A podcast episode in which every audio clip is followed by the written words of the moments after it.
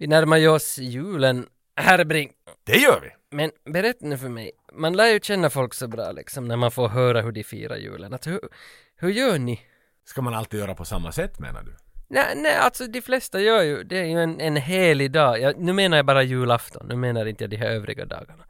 Alltså, de, Mm. de flesta gör ju exakt, man får ju inte avvika från någonting för då blir folk nervösa. Att har inte du något sådant här system? Jag stiger upp, så om man nu börjar vara 40 så går jag och pissar. Men det gör jag för sig de alla andra dagarna också. Sen så... Äh, nej, vi har inga jäkla traditioner alltså. Vi är traditionslösa. Vi, vi har varit utomlands flera gånger, vi har varit inomlands. Och, jag menar, kommer till Finland är jag ju utomlands nu för tiden. Vi tar dagen som den kommer. En liten bastun försöker vi hålla oss till. Jaha, Och, och, och nu de senaste åren, sen pandemin då när vi har varit här i Stockholm och firat jul så, så har vi åkt en sväng till Gamla stan och tittat på, på julpyntet där. mm. Men that's it liksom. Men hur- Julbocken kommer ju förstås och man sen äter man lite julmat. Men, men det känns som att du sitter på ett helt Nej, nej. manus. nej, nej, nej, jag gör inte. Jag ville bara veta liksom, för jag antog att du kommer säkert att fräsa nu och, göra- och det var precis vad du gjorde. Men, men, men alltså, hur gör ni med Kalle Ankas jul då? Inte på det då? Nej, när barnen når, alltså, vi har pratat om det tidigare, den här TikTok-generationen förstår sig inte på liksom sånt här. Jaha. Då sitter man hellre och, och doomscrollar, det gör de inte, det gör jag, men, men liksom bara sitter och tar 30 sekunder efter 30. Så Kalle Ankas jul borde kortas till två minuter. Då skulle jag ha liksom intresse för mina barn tror jag. och så skulle man måste kunna, skulle man skippa de där grejerna också, oj, oj, oj. Ni, Ja, jag, nej, men det är bara det där haj, haj, och sen går det vidare till något annat och sen går det vidare till något annat och så går det vidare till något annat och sen så kraschar de med, med den där jävla husvagnen och sen är det slut. men det är så jävla sorgligt att inte får det ju vara så, så här Och schackspelsmålarfärgen, glöm aldrig den. Ja, jag funderar just att är det någon grej i Kalle Ankas jul som är en sån där återkommande grej som är så trög men ändå så måste någon säga det. Och för oss brukar det alltid vara schackspels målfärgen. Det är alltid, här skulle nog vara bra att har en sån där målfärg där hem. Ja. Det, som, det måste alltid sägas en gång per år. Sådär som att det ska vara en nyhet. När gjordes de där på 60-talet eller 70-talet? Eh, ingen aning faktiskt. Eh, men, men du är nog säkert inte så långt ifrån, men jag skulle nog säga mellan, mellan 50 och 70-talet någonstans. Ja, men ändå är det någon som måste liksom kläcka att det var en genialisk idé med schackspelsmålarfärgen. Ja, ja, ja. Men det är, jag tror det är liksom fys, det, det är ju omöjligt liksom. Inte ens 3D-printa schackbord kan man ju göra idag. Så det är väl det närmaste man kommer. Exakt. Man kommer nog, nej men möjligen kommer man någon gång med AI, kommer man till schackspelsmål och färgen. Och sen, sen det här det här jävla fnyset och suckande och stönande i slutet av Kalle jul när det kommer någon längre trailer eller ett klipp från någon ny Disney-film, någon sån där Oliver och hundarna vet du, kommer det någon sån där. Och då fnyser alla så går alla bort, så spelar det för ett tomt vardagsrum här de sista fem minuterna när det kommer den här nya filmen. Nu är det säkert Avatar 2 eller något som ska visas där. Ja, ja, ja, ja, ja. Jo, det var ju alltid det där liksom. Jag minns ännu det var typ Pocahontas och sånt här. och Det var ju bara på tal om Avatar. Och det var ju liksom, vad är det här för modern skit? Ja, Liksom ingen ville, hade något intresse av att se något. Och det var ju riktigt det här då på, eh, fan var det slutet på 90-talet eller början på 2000-talet? Jag läste ju den här, Robert Iger heter han, vdn, hans, eh, hans biografi, Ride of a Lifetime. mm. Så han pratar ju mycket också om de här tunga åren för Disney. Innan Pixar kom in i bilden och så vidare. När man gjorde alla sådana här, liksom de hade ju en svit under flera, flera år när de bara producerade rent och skärt skit på Disney och ingen såg det. Och Disney var riktigt jävla på dekis liksom. Innan sen Pixar och allt som kom in i bilden liksom. Så att det var ju en, en, en tuff tid där innan allt blev animerat. När man ännu höll på med tecknat. Men det var liksom i den sista eran av tecknat. Som allt gick så in i bombens trögt.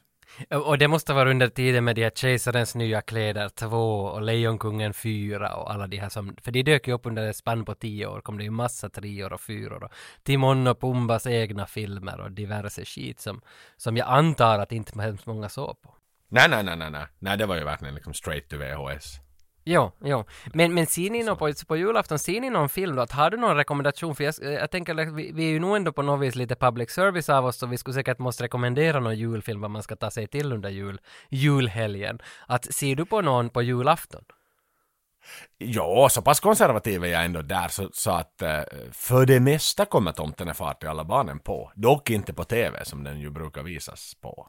Mm. Så att eh, den finns där naturligtvis. Eh, sen när vi nu ändå är inne på det här, ehm, jag har ju faktiskt det här, jag tänker att om vi ska droppa bra julfilmer, man behöver inte se dem på julafton utan eh, man kan ju se dem så här när man rampar upp till julafton. Så har jag några, några julfilmer som jag så här skulle vilja lyfta fram om det är okej Ja, men- med dig Tage. Please do, please do. Och då tänker jag så att alla som lyssnar på förra avsnittet, de vet ju att Die Hard 2 är den främsta julfilmen som finns i hela världen. Men, Ja. men, eh, men jag har några fler, eh, om ni, om ni nu inte har sett Die Hard 2, eller ni har sett den. Så, eh, så skulle jag vilja lyfta, slå ett slag för Christmas with the Cranks. Med K, Okej. Cranks. Den är ganska rolig. Det är en bok, baserar sig på en bok av John Grisham, som ju vanligtvis skriver juridik-thrillers. Eh, och boken är faktiskt ännu roligare. Det är en av få böcker där jag har skrattat högt. Men eh, Christmas with the Cranks är i alla fall riktigt underhållande. Så den lyfter jag fram. Sen har jag en till film. Men är det här, är det här, den- vet du vilket år är den är ifrån? Cranks-grejen. Eh, 2000-tal skulle jag nog säga. Eh, Okej, så den ligger i vårat spann till och med. Det här är någonting vi skulle kunna attackera. Jag måste googla. Ja, det är den med Tim Allen och Jamie Lee Curtis. exakt. Okej, ja för fan, jag känner, nu känner jag ju... 2004. Okej. Jo, jo, för nu känner jag igen när jag ser plansch, men den här har inte jag sett, men då tar jag det här till mig. Det, här- det här får bli min årets julfilm. Det tycker jag du ska göra. Vad Sen roligt. har vi eh, Rare Exports. Jag såg den faktiskt för första gången förra helgen på Yle Arena. Ja. Och eh, jag tycker att det är en intressant storyline. Den är en film på finska. Men lite engelska inslag i sig såklart. Och det är lite såhär finsk film när den är som bäst. För finska filmen har, sen jag lämnade Finland för 12 år sedan, så känns det som att fin, finsk filmindustri har gått igenom ett stålbad, med undantag för Kaurismäki såklart, som, som bor kvar i sitt gamla hus. Uh, men uh, det är lite så här i paritet med Sisu-filmen som jag också såg ganska nyligen. Att det, det, det börjar liksom, nu börjar finnarna bli lite vinterkrigshårda egentligen. Liksom att nu, nu, nu tajtar de till sig. Det är inte bara ångest och, och, och pojken och Ilves liksom, utan det, det, det är lite mera liksom cojones i finsk film. Och, och det tycker jag ju att Rare Export är. För det är ju så, liksom, hela upplägget är ju ganska jävla sjukt egentligen, liksom, vad den, vad den mynnar ut i. Så att vill man se en, en sån här Christmas movie with a twist, då ska man definitivt se på Rare Exports. Och sen har jag en sista film som jag faktiskt vill rekommendera, som, som jag nästan ser en gång per år faktiskt. Mhm. Det är Office Christmas Party, om den är bekant med dig Tage.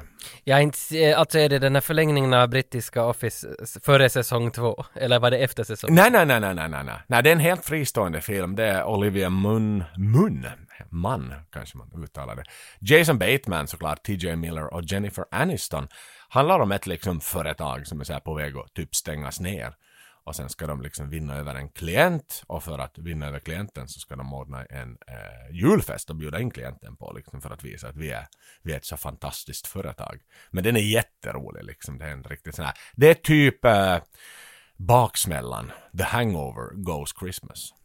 Aha, okej, jag googlade upp en bild och jag känner nog igen den men det här har inte jag sett heller. Så, så nu får jag ju se Christmas with the Cranks och Office Christmas Party, men den här var 2016, den är lite för ny för min smak.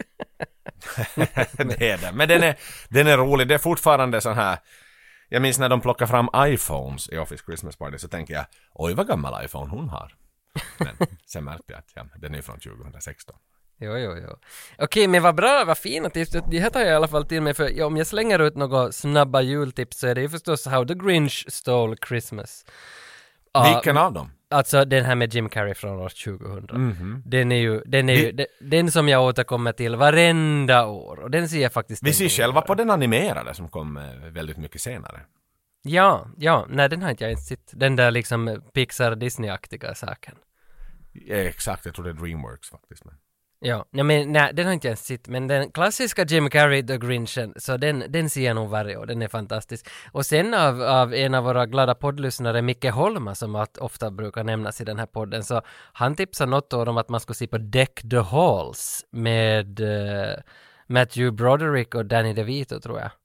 Och, och den är från 2006 om jag minns rätt och den är ju fantastisk. Den var ganska rolig, den hade jag aldrig sett heller. Vi var ju inne på Matthew Broderick här om avsnittet när vi slank in lite kort på, på Cable Guy. Men alltså han, hans Just han. karriär kan ju inte existera idag. Eh, jag tänker inte googla honom, men jag hoppas att den existerar. men, Jag tycker att han är förskräckligt tråkig. jo men det, Han är det, som ett nyhetsankare som har liksom fått för sig att han ska gå in i filmvärlden. Ja, han har en liten sån aura faktiskt. men, men jag Ja, tycker men att... det, finns, det finns inget spännande med honom. men du har Han är sett- cancellad. Han är i mina cancellad. öron. men du, i du har inte sett Deck the Halls du alltså? Du, du känner Nej, inte har till gjort det. Det är två, två pappor som bor mitt emot varandra som tävlar om vem som sätter upp finare julljus med, med sina familjer i princip. Mhm. Det Alltså, låter väl- lite, det luktar nästan lite, lite den här filmen. Och det luktar lite John. Grisham också. Är det inte John Grisham som har julfritt-boken som handlar om typ samma sak? Ja men det är ju Christmas with the Cranks. Är det, men den har jag ju läst. Ja, men det är Christmas with the. Jaha, okej. Vet du vad man lär sig? För julfritt är ju på riktigt, den läste jag i en sittning medan jag satt på ett tåg. För det tog ju bara några fyra timmar att läsa hela boken. Jo, jo, det är en kort bok. Men det är den, alltså det är ju filmatiseringen. Christmas with the Cranks är originaltiteln. Jaha. Precis som den här heter Klappjakten. Och det är en jättebra film. Men ser man den på engelska, Jingle All The Way, då har man lite synpunkter på den. Ja, för, ja, för Klappjakten är nog snyggt. Eh, det där, uh, innan klappjakten säger jag kort bara att det som jag är hypade för av julfilmer, för det kommer ju en hel del kring julen, bland annat Joel Kinnemans the, den här Silent Night som nu sprider sig. Ja, Oj, oj, oj, oj, oj, Tage! Ja, What the fuck liksom? ja, Från, som en komet! Jo, jo, jo. Alltså, det ingenstans. Ser, ser så häftigt ut. Alltså John Woo tillbaka i registolen i Amerika efter något 20 års paus. Han har väl bara gjort. Hongkong-grejer här mellan. Och den här Silent Night, den ser så jävla bra ut. Men alltså, finns den ute redan alltså? Den har kommit nu i början av månaden, men vad i bomben vad den ser cool ut. Jag har liksom sprungit runt på jobbet och visat trailern åt folk. Så mycket liksom älskar jag den. Jag är en ambassadör. Vad roligt. Ja, för den, den är på min hype-lista i julen, hoppas jag får se den. Och sen har jag en till på hype-listan som heter Candy Cane Lane med Eddie Murphy. Ja, den finns på Amazon. Jag lyssnade nyligen på det här Empire Film Podcast och där, där var det någon som recenserade Candy Cane Lane och sa att den, alltså det, det, det, den är liksom, du hatar eller du älskar den här, alltså det, det är skit och det är bra på samma gång och det verkar liksom ganska kul det här. Så att Candy Cane Lane med Eddie Murphy på Amazon och Silent Night med Joel Kinnaman. De här två är liksom på min hype-lista. Ja, jag måste titta på trailern till Murphy-filmen också, men alltså sakran vad jag är taggad på Kinnamans och John Woos Ja. samarbete. Alltså hela det där soundtracket, allting, trailern liksom, mu, muy bien, muy bien, alltså perkele ändå. 80-talet knackar på dörren och säger 'fuck you 2023' Det är liksom så det är. Punkt. Vad händer där ute? Oh shit partner, blod överallt Lämma kroppar, allt är kallt Säkra spår, spärra av crime-scenen Knacka dörr, hör vittnen, lås in svinen You got to keep them bastards low in front of us. MIA John Doe. You got to grab and stab their flow and glow. For what reason I don't know. Shut them up, gag them, cuff them, bag them. You filthy folks, you studs a motherfucking road.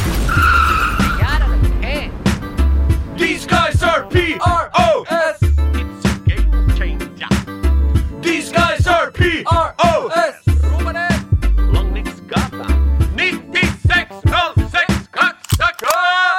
Men så som du säger så klappjakten, vi har ju valt julfilmer för det här är ju, ni som har missförstått det här, det här är ju ett julavsnitt. Det här är ju 9606 Christmas special.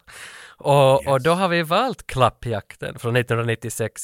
Eller som den heter på finska, det är mera klassiskt på finska, Isäni on turbomies. Min pappa är turbomannen. Det är väldigt juligt. jag är ju som aldrig förknippat den här. Det här är en sån här film man alltid såg på, på hyrbutiken, men man har aldrig förknippat den med julen. Aj, du har inte, jag har nog, det har alltid varit för mig nog en julfilm. Eftersom Nej, på... men Turbo med sig är liksom såhär, okej det var den här på tal om när saker är på dekis som vi pratade med Disney tidigare, det här är ju episoden i, i när saker är på dekis. Jag satt och skummade igenom eh, den här Total Recall-boken här, här eh, innan och liksom så här, nu ska vi läsa lite om Jingle All The Way och vad Arnold har att säga om den. Inte ett ord står det om den. Nej, jag, jag vet. Men det var, i samma, det var ju i Last Action Hero-eran så att säga som den här gjordes. Så det, han gjorde ju ett, ett, ett gäng filmer där som inte fick så herrans mycket uppmärksamhet. Nå, så är det, men den här filmen blev ju ändå ganska väl mottagen sådär pengamässigt. Det drog ju in massa stålar nog på den, men recensionerna var... det, Tage, vi vi kommer kommer till den, recensionerna var dock inte så bra. Men i, i, alltså det här är då Arnold Schwarzeneggers julepos. Eh, I korthet handlar det om pappa Howard som lovar att, lovar och liksom bedyrar och svär att han ska fixa en Turboman-docka till sin son i julklapp. Men dockan är slut i precis alla affärer. Och där är liksom det här äventyret, hur fan ska han komma åt den här dockan? Ändå, Uh, vi har registolen sitter Brian Levant, Brian Levant sitter på den. Är det här något bekant namn för dig? Nej, inte, inte sådär spontant, men, men när man går in och tittar på hans CV så blir det ju desto mera intressant. Han är ju kungen av barnfilmer. Det är ju kort och gott som man kan säga det. Jo, jag såg att där finns liksom en av mina favoriter från back in the day, alltså den första Beethoven-filmen. Ja! Från det är han. 1992. Det, det, är fan Brian Levant. Och sen, alltså inte slutar det där. Sen kommer också Flintstones från 94 som också var en av mina favoriter i barndomen. De här två, Beethoven och Flintstones. Fantastiska filmer. Och uppföljaren på Flintstones när de åker till Viva Rock Vegas. Ja, det var hans också.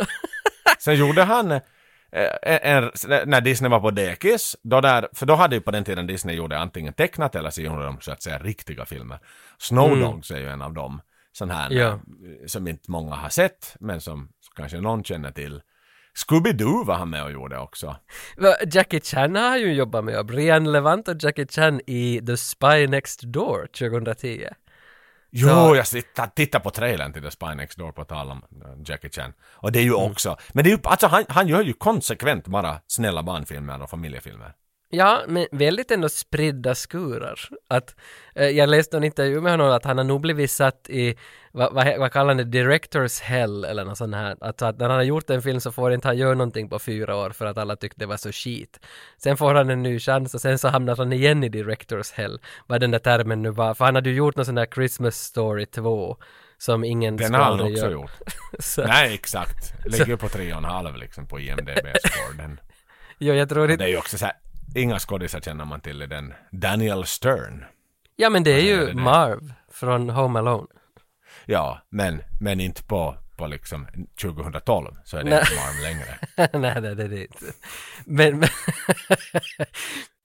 Hans, hans bild också på IMD, Brian Levant, ni kan titta på honom, han ser ut som en riktig, han ser ut som en Bono som gillar att jobba på dagis. Och gillar att torka barnen. precis. Faktiskt. Han liknar Bono som jobbar på dagis. Gå in, gå in och se på Brian Levant. Det där. Men jag blir så glad av Brian Levant om man ser vad har han på gång nu då? Han håller alltså på med Polisskolan 8. Ja, Alltså, vad fan, görs det en Polisskolan 8?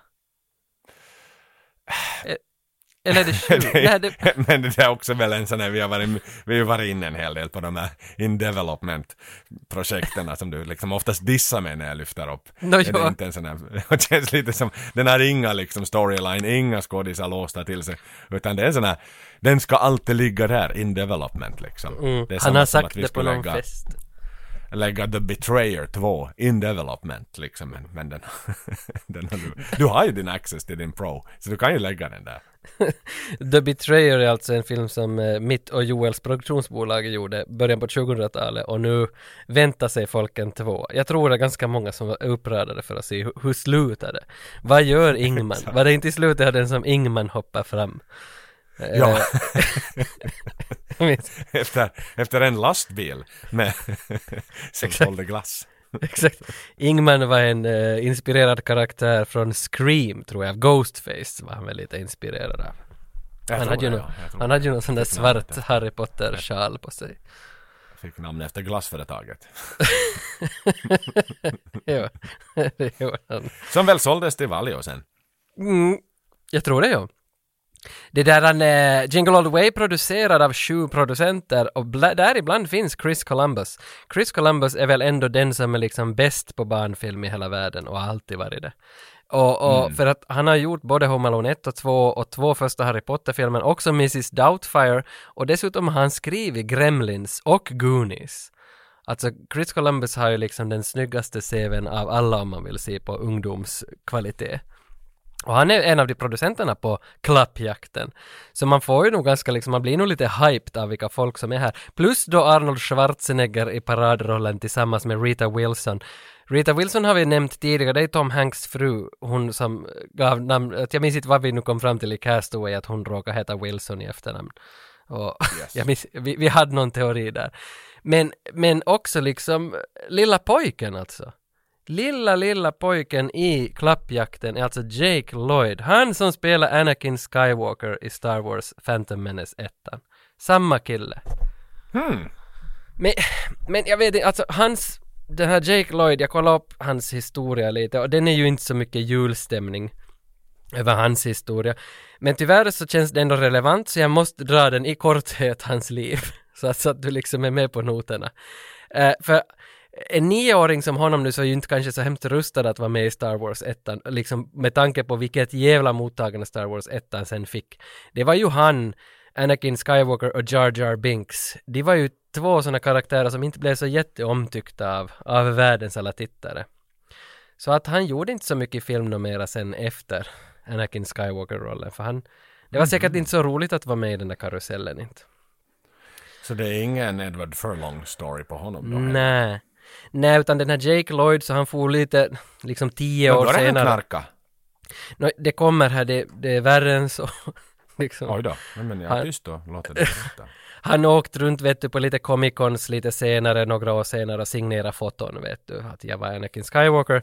Men sen 2008 så har han blivit di- diagnostiserad med, med schizofreni, alltså typ tio år efter det här då.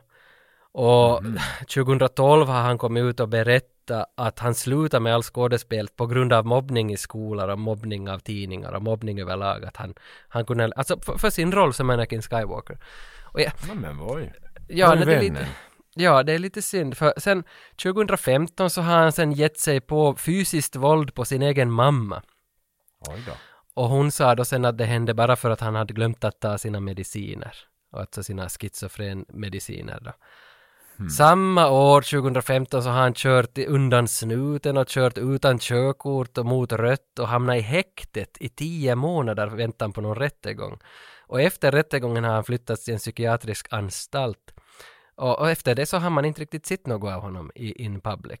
Så det som vi nu vet, senast man har hört något vad jag nu hittade så var 2020 och att då har liksom han flyttat närmare sin familj, han har, di- diagnosen är paranoid schizofreni och sen så säger hans kollegor och nära vänner och sådär att han är lika glad som han alltid har varit men vi hoppas att han ska bli frisk någon dag igen.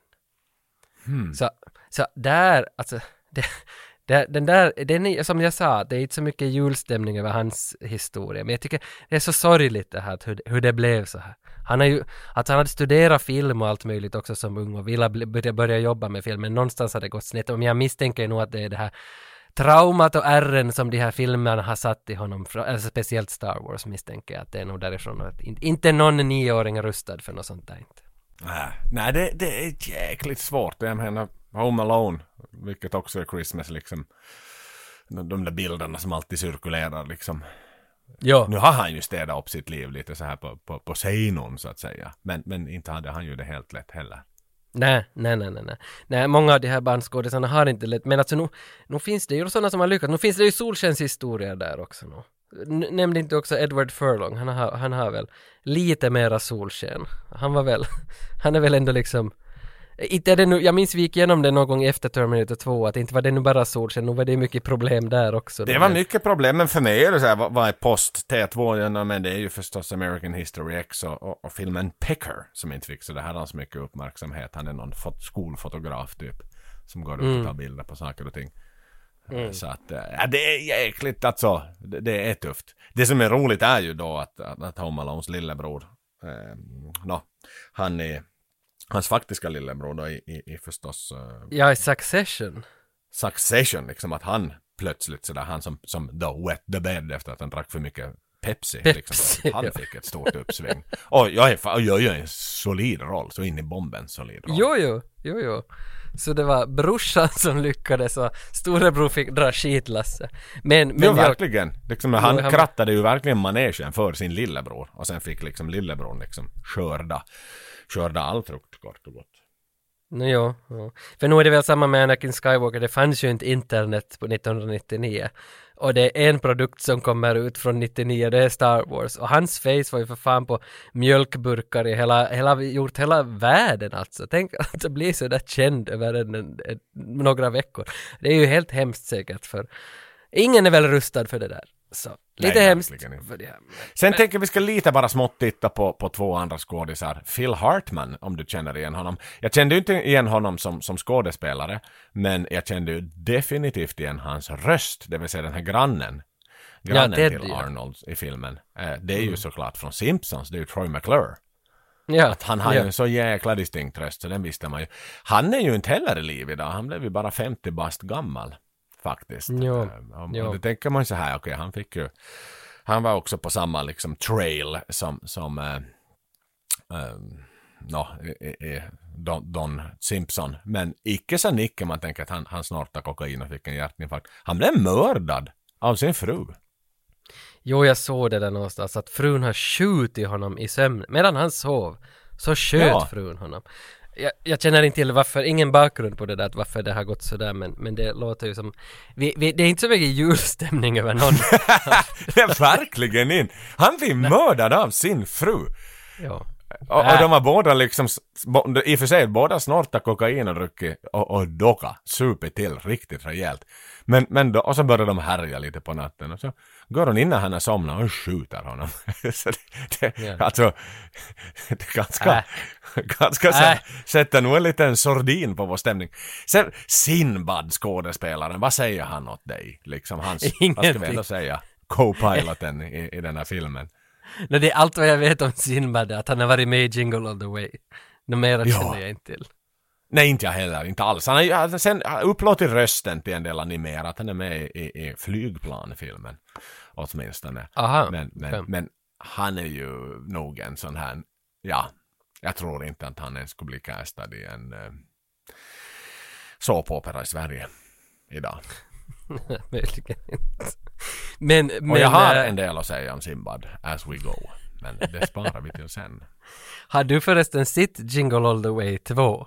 Som kom för något år Nej, jag har inte gjort det. Jag har inte gjort det. Där- och den är väl ju vara- helt fri eh, skriven från. Det, det, det handlar om två pappor som en, de eh, tävlar om att hitta någon leksak. Så att inte den är helt...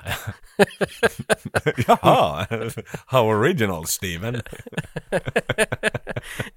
Men nu var ju också Jingle All The Way-manuset, vad, vad det nu finns på, för info på det var ju att någon studerande i Chicago hade skickat in det till Warner eller vem det nu var som gjorde den här. Och sen så hade de sagt att nej vi ska inte göra det och så gjorde de det i alla fall sen och stulit det där manuset av honom. Och, och, Exakt. sen, och sen så var det något sånt där att det har i rätten klarats upp liksom tio år senare så har han fått lite pengar för det i alla fall då, den här som skrev. Exakt, men han han aldrig, Laurel då, som han heter, som, som egentligen hade skrivit det, han aldrig fått de där pengarna för han dog eh, några månader efter domen. Så att också han är död. Så att, eh, Okej. så att det, det det, var ju- det här är en film som bär ett stort blöt filt med sig liksom. Det, det är bara död och misär i hela den här filmen. Men Så- något annat sådär. stort Merry det- Christmas you all! men, men det som det, något annat stort som det bär med sig är ju ändå Arnold Schwarzenegger. Som är i liv idag. Han är i I liv högsta grad. och han är fortfarande superaktiv. Han, gör allt, han har ju gjort precis allt vad man kan göra. Han har ju för fan ungefär varit president. Han, han, han är ju som en mästare. Vi har väl båda läst hans Total Recall. Visst, har, jag har läst den för något år sedan, den hans biografi, och jag förstod att du har Yes. läst den också. Den är ju alltså ett underbart verk. Nu är det ju som roligt att läsa den där nu. Underbart Jag släppte ju nyligen någon ny bok, någon sån här mera sån här coaching, hur man lyckas i livet, som han hade någon föreläsning i London för. För mycket liksom såna här vita ensamstående män eh, som satt Alltså i ja, den heter Sju verktyg för livet. Den har just kommit. Ja, exakt. Och det satt ju en massa vita eh, ensamstående män som, som inte, inte är gifta och inte har barn i publiken. Ja, precis. jag lyssnar mycket på den här Conan O'Briens podd, Conan Needs a Friend. Och där hade han Arnold som gäst, var det förra veckan eller två veckor sedan. Och då lyssnade jag på det här och där var Arnold och berättade just om den här boken och det var nog jävla underhållande alltså. Då han, han har ju så han har ju så mycket, vad heter det, självironi, självdistans, gör narr av sig själv liksom. Så att han är nog en fantastisk entertainer och hans karriär är ju, är ju enorm. Eh, men då, det, det, nå desto mer så behöver vi väl kanske inte säga om Arnold Nej, Schwarzenegger. men jag, bara kan, jag kan bara ha en åsikt om den typen av litterära verk. Det är ju att sparka in öppna dörrar. Alltså det där, hade, det där är ju bara en money grab. Det där hade ju kunnat summeras i en LinkedIn-post lika bra. sant, sant. Men, men har du sett, såg du Arnolds den här tredelade dokumentären på Netflix? Jag har inte sett den ännu. Den ligger nog liksom så här semi-watchlist. Ja, den, den var ganska nice också. Jag såg två delar, jag har inte orkat se den där tredje för den handlar väl bara om hans politiska karriär som inte är nu för mig lika intressant som de här andra sakerna. Så jag orkar inte se tredje delen, men det var ganska, det, det är ju mycket välgjort hela den grejen också. Och, och på tal om Arnold så såg jag att den här Jingle All The Way är hans fjärde komedi. Och nu är det ju uh, pop quiz, quiz. Vad kom liksom, nu är det superquiz åt dig här. Vilka tre komedier har Arnold gjort före Jingle All The Way? Kan du det här så får du en guldstjärna och ett papegojmärke och en Action Gatorade. Hero. Okej. Två. eh, Junior. Ja. Och tre. Och Twins måste ju vara. Okej, så du fick två av tre rätt. Det som räknas som komedier är Twins, Junior och Kindergarten Cop. Ah. Mm, Last Action Hero. Kindergarten Cop heter den kanske på finska. den, när den på finska heter den, vad fan heter den ens på svenska och finska? Den har ju något roligt namn. Min pappa är dagissnut. Ja, den heter, Dagissnuten heter den ju. Dagissnuten. Ja, ja, ja. ja, Men, men, men du lablar alltså inte Last Action Hero som en komedi? Eh, Det är inte jag som gjorde den här listan, men nej, den är väl mer actionkomedi då, eller action överlag. Men eh, ka- har du något paket om siffrorna bakom fi- filmen innan vi hoppar in på trailern?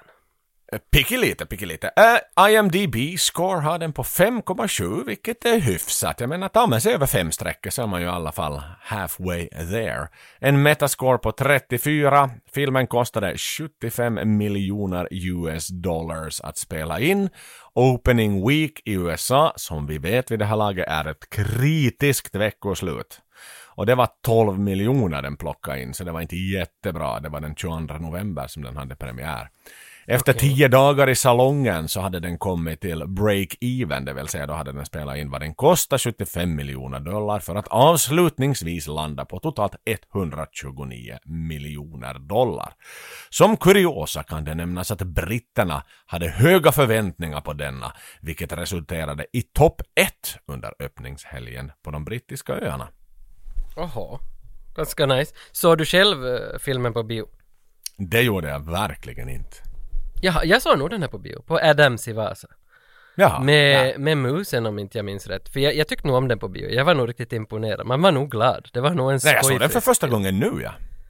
Nej, nej, nej. Get out, get out of town! Du har aldrig sett Jingle All The Way. Nu har jag sett den. Jo, men, men innan igår. Nej men alltså så här, det är ju den här mörka tiden för Arnold. Och jag, ha, jag tyckte alltså hela det här Kindergarten Cup och jag, jag hade just, för mig, jag är ju, kanske, nej vi har inte varit inne på det, men vi har säkert pratat om det i största allmänhet. Jag hade så svårt att släppa att Arnold inte längre var Matrix och, och så vidare, liksom att han inte var den här alfahannen och att han började liksom sälja ut sig själv till höger och vänster. Jag hade också jättesvårt med, som vi var inne på, Last Action Hero-filmen, för det är såhär, nej, han ska inte börja sjabbla bort det med några pojkar. Han ska vara liksom, han ska vara the ultimate man, som går in och räddar allt och skjuter upp allt. Så det tog väldigt länge innan jag liksom anpassade mig själv med att Arnold faktiskt gör annat.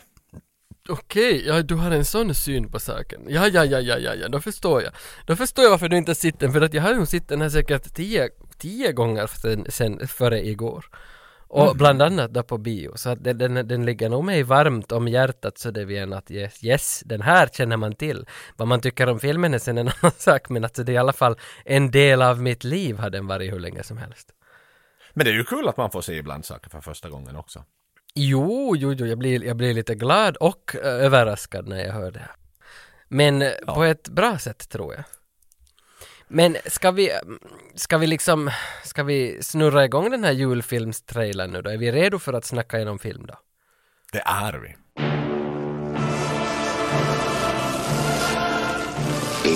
predators, inhuman terminators, nuclear terrorists.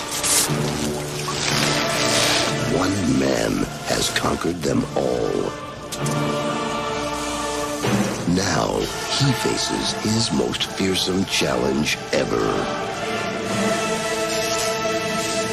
To buy his son the most wanted toy in the nation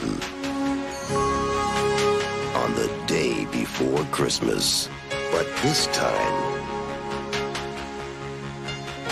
it'll take more than muscle. It'll take a miracle. I got the last one, sucker. This is war. Arnold Schwarzenegger. Jingle all the way. The comedy that separates the men from the toys.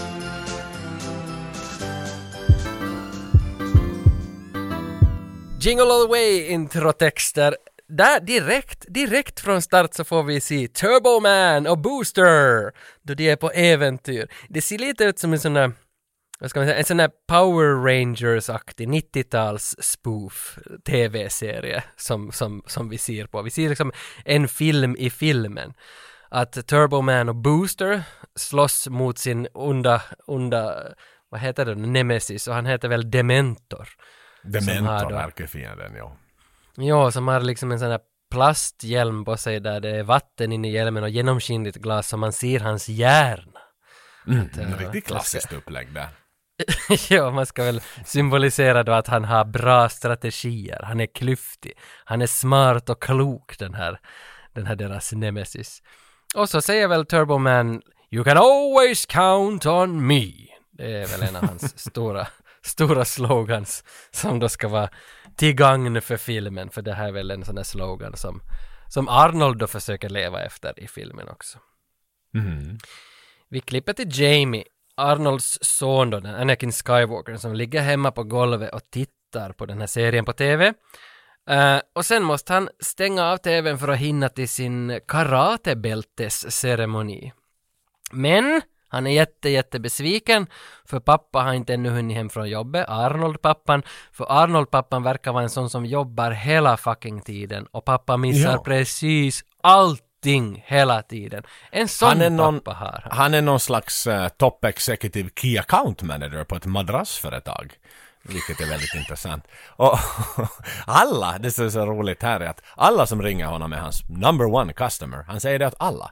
Så att sådär, om, om ni jobbar som säljare där ute, ta med det tipset. You are my number one customer! Säg det åt er så då kommer ni att sälja väldigt mycket mer. Ja, and don't forget, you're my number one customer. Och så, så ringer väl hans fru till honom också på jobbet. Och så säger han också till frun, you're my number one customer. Och då förstår man liksom, då förstår man hur inrotat det här är i hans beteendemönster, att han alltid är på jobb. Dygnet runt, aldrig hemma, hinner aldrig se sin son och aldrig med på hans karates bältes ceremonier. Eh, har du själv gått karate?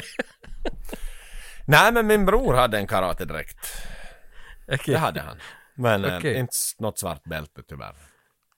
Okej, okay, för vi hade ju en kollega i högstadiet, gymnasiet, som höll på med combat karate i Vasa. Combat karate.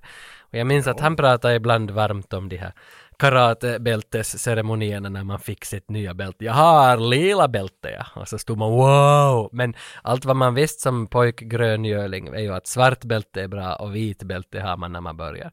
Nå mera visste man ju inte, så man visste ju inte vad det Nej, nej. innebär att få ett gult bälte eller något. Arnold då får ju bråttom hem då, för han, han vill ju ändå hinna med karateuppvisningen och klipp då till, till, till karateuppvisningen så är ju en av papporna verkar vara väldigt populär hos alla mammor liksom i, i grannskapet. Alla frågar honom kan du komma och hjälpa med det, kan du komma och hjälpa med det. Meanwhile så är ju Arnold liksom väldigt stack i trafiken och, och då tänker han haha, jag gör en fuling, jag kör liksom i vägrenen istället. Men såklart så plockar ju polisen honom där. Och eh, när han då väl kommer fram till den här karateuppvisningen så är den över och, och vi får intrycket verkligen av att han är en lousy fader. Mm, mm. Och eh, när Ja. då Arnold väl kommer hem då står Ted, alltså Troy McClure från Simpsons, han som blev mördad av sin fru, på Arnolds tak och har hängt upp, julbelysningen av någon anledning. Och, och sen en liten detalj, så här, han har ju ingen liksom, ha, han eh, har ju inte förmågan att känna någon slags skuld och skam, utan när han kommer hem så öppnar han sig med att You should have seen the traffic! Uh, and on top of that I got a speeding ticket! Liksom så att han, igen, han Charmar bort problemet från sig själv så att det är liksom det är honom det är synd om. Att han fick en speeding ticket. Ja, ja. Jo, ja. Alltså det, men det är ju mycket längs med hela filmen att allt, allt som gör att Arnold liksom blir bättre pappa är när, någon, när det har varit någon slump av något slag. Att det var inte meningen att han skulle bli en bättre pappa utan slumpen gjorde att han blev en bättre pappa. Det, Ja. är lite sådär Exakt. tvetydigt. Jo, andemeningen så här, bara för att liksom jump to conclusion så här är ju att inte är han ju en bra pappa. Och han blir inte en bra pappa. Nej, nej, det är det som är så konstigt med filmen. Att han blir aldrig en bra pappa. Han har bara Nej. liksom i misstag blivit en bättre pappa av, av andra folks misstag. Att han Exakt. själv har ju inte ändrat sig överhuvudtaget längs med hela filmen. Nej, så det är inte någon sån här liksom deeper meaning överhuvudtaget. att Nej, han liksom nej. ändrar sig. Nej, och det är det som stör mig med hela filmen, att det är inte ett sånt där, ett sånt där It's a wonderful life slut äh, på 40-talet när familjen kramas i slutet, utan här sitter man ändå sådär lite med frågetecken att va? Men inte gjorde ju han någonting. Det Nej, nej, nej. lite- När direkt mellandagarna är slut så far han ju tillbaks och säljer madrasser och så skiter han ju i sin familj igen. Ja, exakt. Alltså det, det, är, det är knepig film, men vi, vi kommer till slutscenen där allting ska uppdagas liksom. Men, men, men, men ja, alltså Te- Ted, eh, som du nämner, så han är ju den här grannen som alla älskar. Jag vet dock inte vad han gör, hur har han månne tid? Han är ju alltid hemma och han fixar allas hus. Det är ju ändå som ett sånt här grannskap med kanske tio hus och han verkar liksom vara, vara centerpunkten i allas hus, att alla frågar Ted. Och, te- och det är ju bara hemmafruar, man ser ju aldrig några män där, utan det är ju bara hemmafruar och den här Ted. Så han far runt liksom överallt och sprider testosteron i husen och är kär i precis alla mammor vad det verkar. Och de är kär i honom. Mm. Men, men ja, Arnold har ju gjort bort sig nu då. Han, han, han kommer in och försöker tala med sin son Jamie som ligger igen och ser på Turbo Man. Han läser ju om Turbo Man, han drömmer om Turbo Man. Och så pappa Howard och Arnold Schwarzenegger försöker med alla knep be om ursäkt för hu- hur det gick ikväll då han missade den här teatern. Let me make it up to you. I can make it up to you. What do you want for Christmas? I want a Turbo Man action figure! Så då, då vaknar han till att han vill ha sin Turboman den här sonen. Och, och nu, nu fan, nu ska inte Arnold let him down. Han ska fan fixa den här Turboman-dockan. Så Men hos frun skri- säger han ju att han redan har fixat den för länge sedan. Jo, jo, för hon kommer ju dit och han är ju så nöjd sen till frun då de, då de har kinat med sonen här en längre tid att sen går han ju ner till frun och säger att you should have seen us in there. We were like flowers, vet du, allting är som bara blue, we ate blueberries in the sea och allting är så bra med sonen igen. Och sen uh, he was talking all, always about the turbo guy. Uh, turbo man you mean? Och så, no, okay, Turbo Man, you got the doll right? "Uh, of course I got the doll! Men inte han ju fixat någon docka. Nej, nej, nej. Men han ska ju fixa det. Han är en riktig säljare. Han löser allt han. jo, jo, jo, jo, du, nu fan. Men nej, då som han märker, eller inte märker, eller han, hon säger ju till honom att det finns inte Turbo Man något mera. Det är slut i alla affärer, så du borde ha skaffat en liksom för en månad sedan. Och det är väl där som filmen trappas upp då, att hur ska han skaffa den här Turboman på den här, på, på den här dagen? För det är ju julaftons morgon nu när han liksom susar iväg för att fixa den där dockan.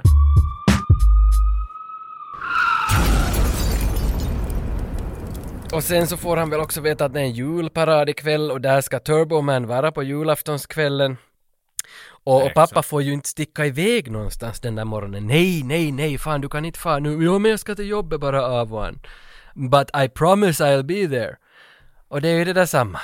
Hela tiden. Det är det här de har hört hela tiden. Han bara promise och promise hela tiden. Men han kan aldrig hålla ett löfte. Och nu gör han igen ett löfte att han ska hinna till paraden. Exakt, och det är då han, eh, han är på väg till bilen där som jag träffar han på, på Ted igen då som har skaffat en ren.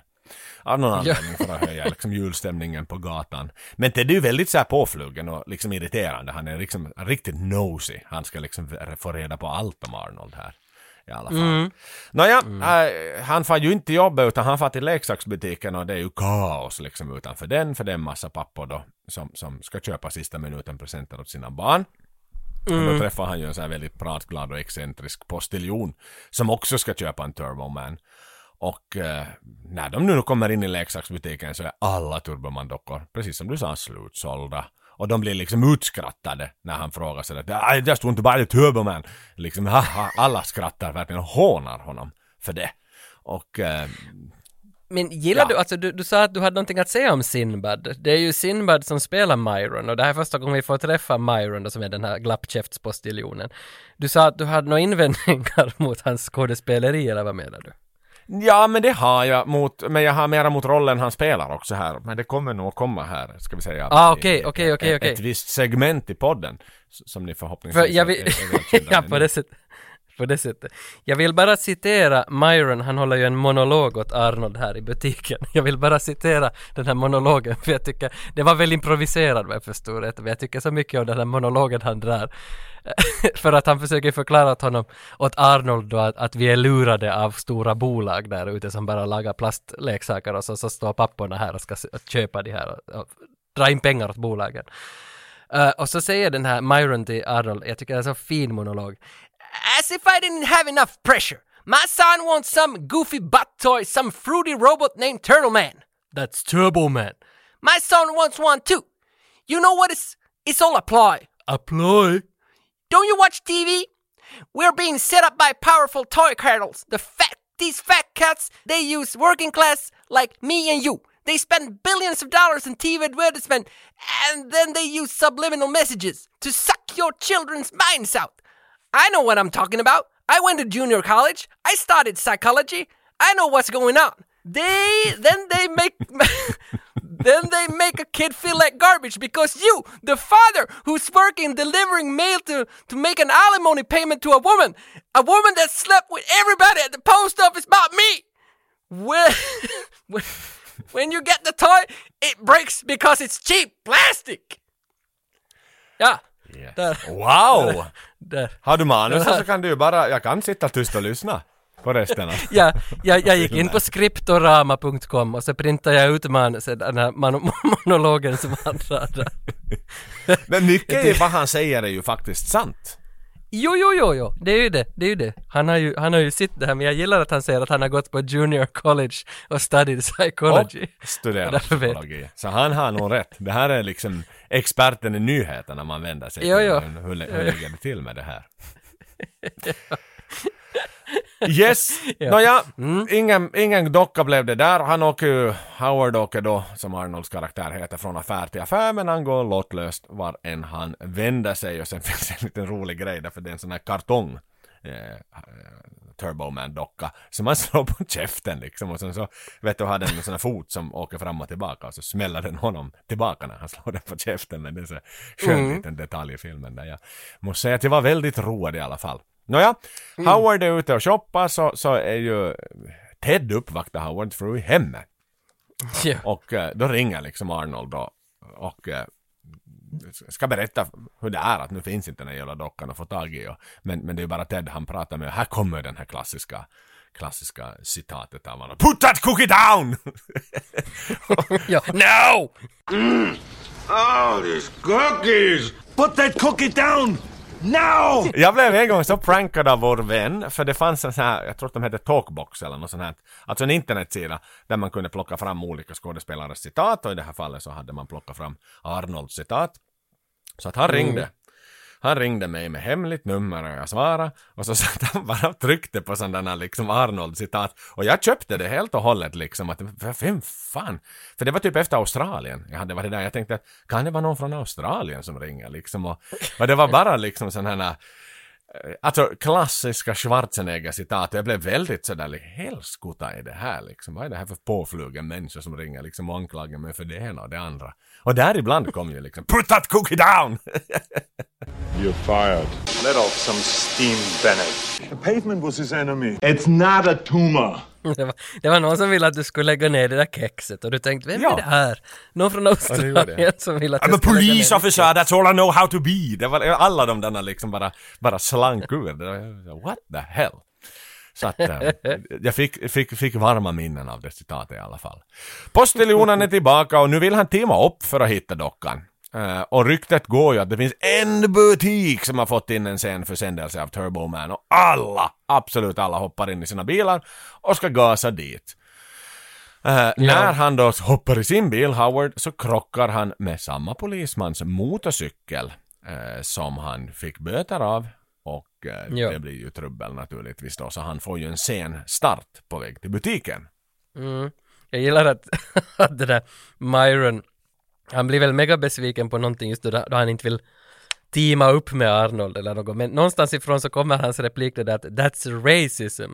That's what Jesse Jackson was talking about. Exakt. Sen i något skede ligger de på Myron så ropar han ju något sånt där Rodney King! Rodney King! Rodney King! Nu, nu, alltså jag misstänker att mycket är nog improviserat men nu har han ju mycket vassa repliker den där jäveln fast, fast han Nu har han det. inte, Nu inte har så han det. jävla bra inte men, men replikerna kan vara ganska vassa och häftiga ibland. Got two! Get the mailman!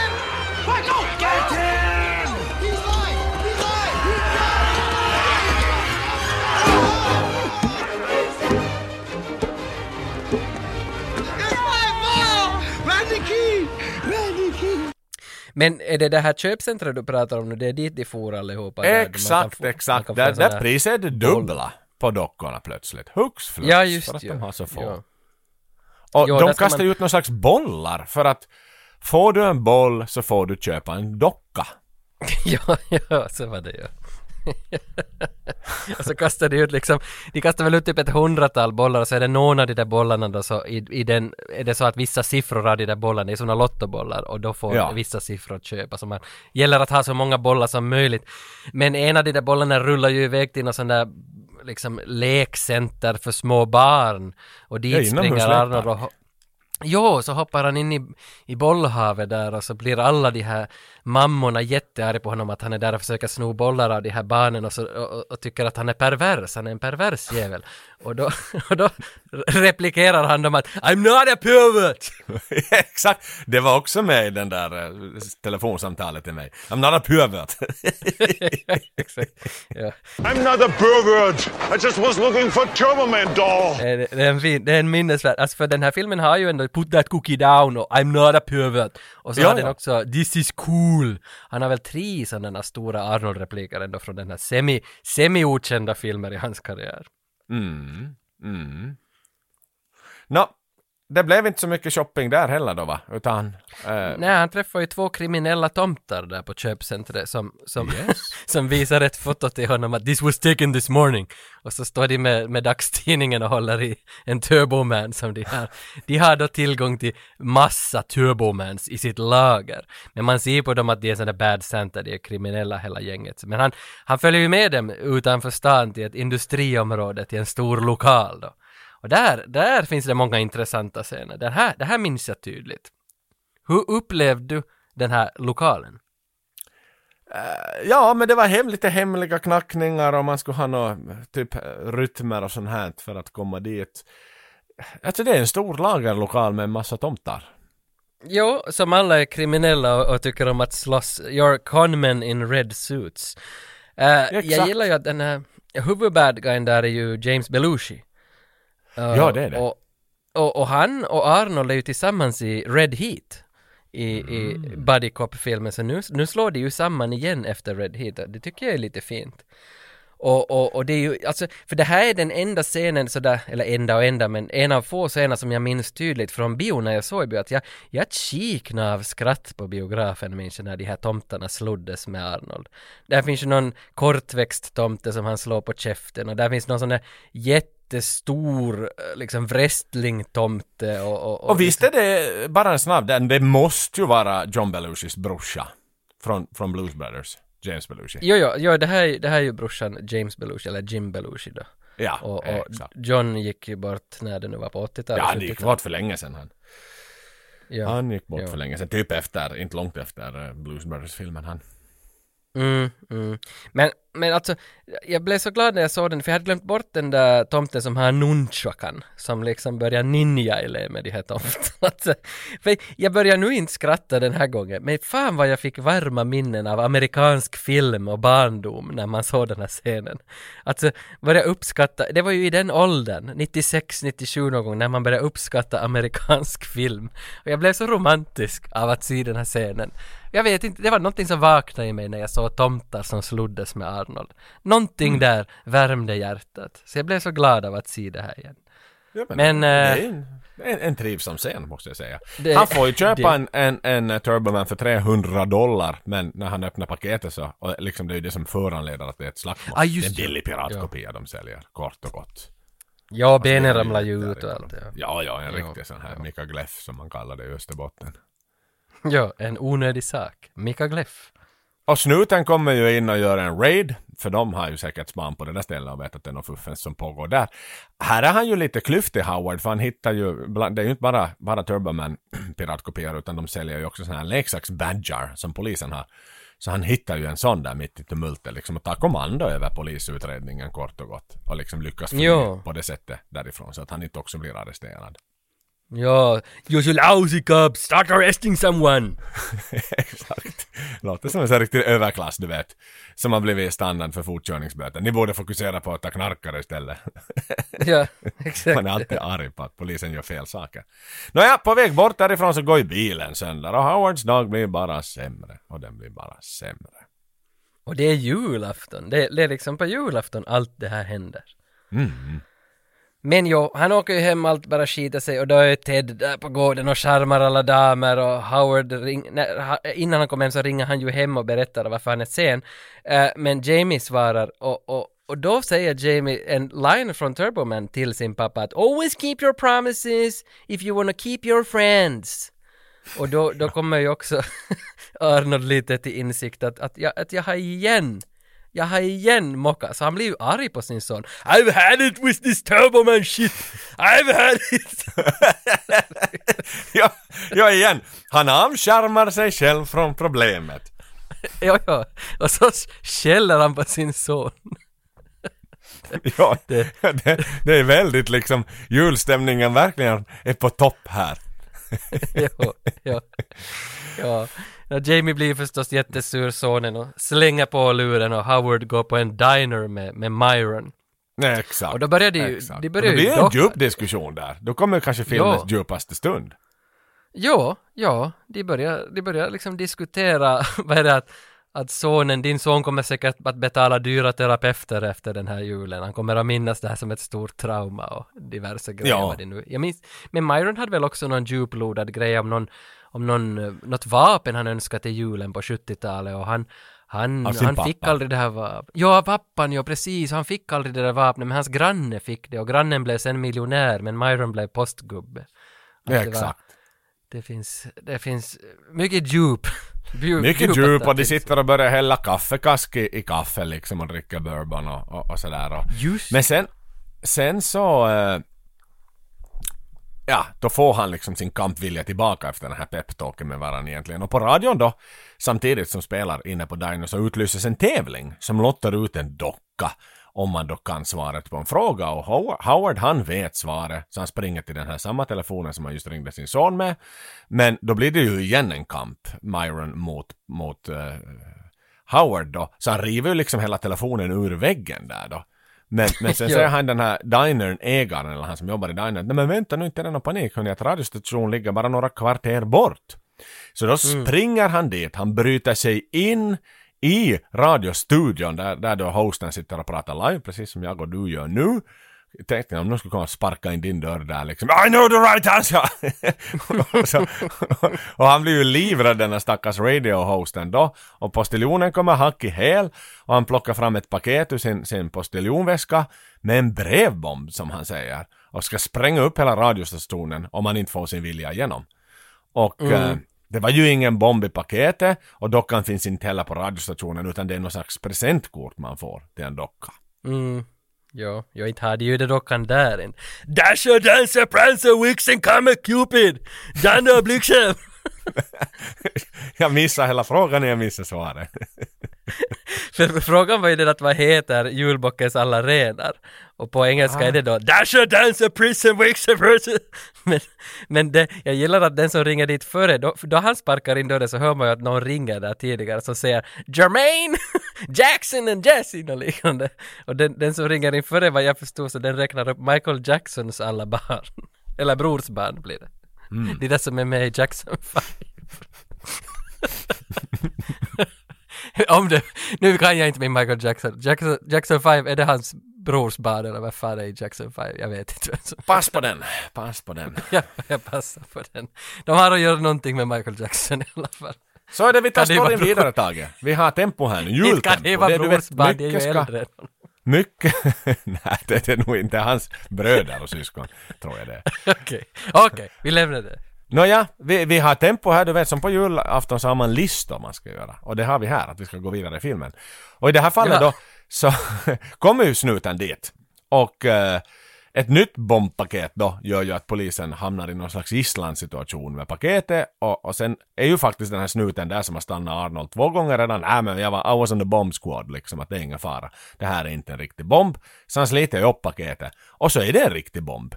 Men här kommer ju en, en million dollar question, Tage. Ing, du vet, han får ju, bomben sprängs. Eh, det är ju inte precis som i Hour när bomben sprängdes där och, och, och 30 SWAT-soldater försvann. Utan han blir lite så här svart i ansiktet och håret står lite på, på spets.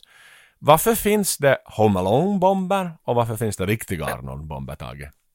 Jag har kallat de här i mina texter för Looney Tunes bomber. Och, Ja. och i, på något vis så, jag köper de där bomberna för att vi, vi vet att vi har, vi har köpt in oss på att det här är en barnfilm och det här är lite stojigt och stökigt och kors och tvärs. Och bomber som finns i ett sånt universum, så vi går på något vis som tittare med på det. Att bomber är inte riktiga, de är lite sådär, det kommer lite rök bara.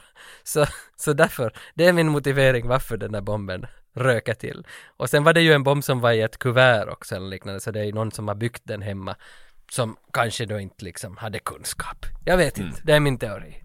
Så är det, så är det. Vad händer sen då? Bomben har exploderat. Uh, sen får väl Howard hem och Ja, där är han trött på Ted det. i hans hem igen och lägger upp julstjärnan i granen. Men, men då blir nog Howard förbannad för att man går inte och rör Howards julgranskärna som han varje år sätter upp. Det måste vara det enda han gör varje år.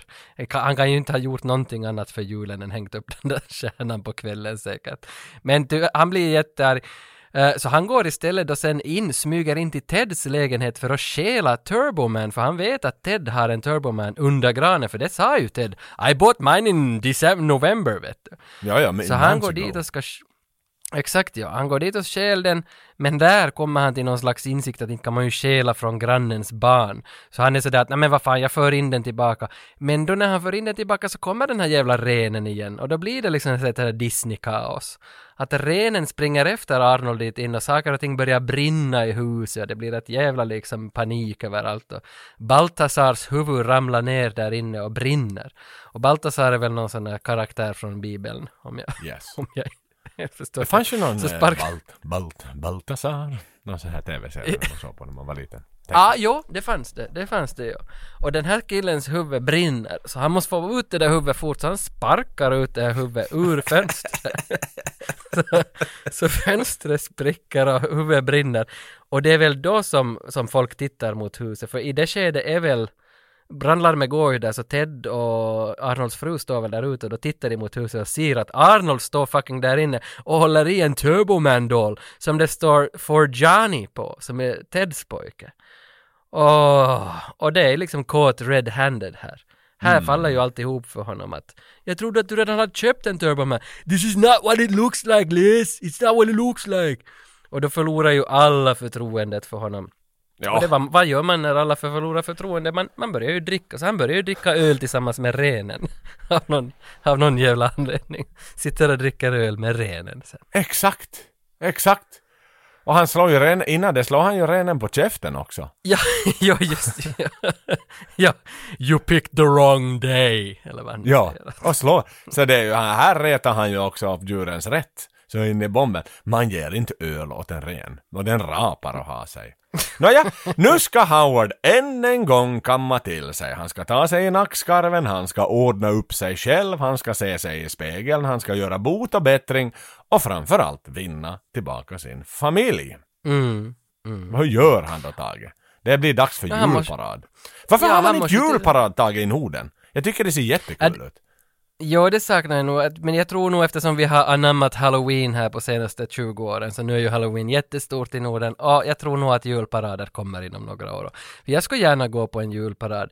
För nu går man ju i Vasa, går man ju till Storg och, och, och köper sån där meterslakrits och ser när de tänder granen. På att julafton? kan man inte liksom Nej, nej, nej, men där julöppningen, julöppningen är ju lite större för, i Finland att man ser då de tända granarna Ja men jag tänker på julafton, julafton är, det enda man gör är att gå till gravarna. Ja. Du, har, du har ju rätt, det är det som är sorgligt. Man går ju och minns sin släkt så att säga. Ja, Men alltså, det känns ju lite så- mer Lattjo Lajban att ha liksom Turbo Man som kommer på Vasa torg liksom i, och kastar godis åt barnen. Fan, nu har du varit lite mer Lattjo Lajban det nog.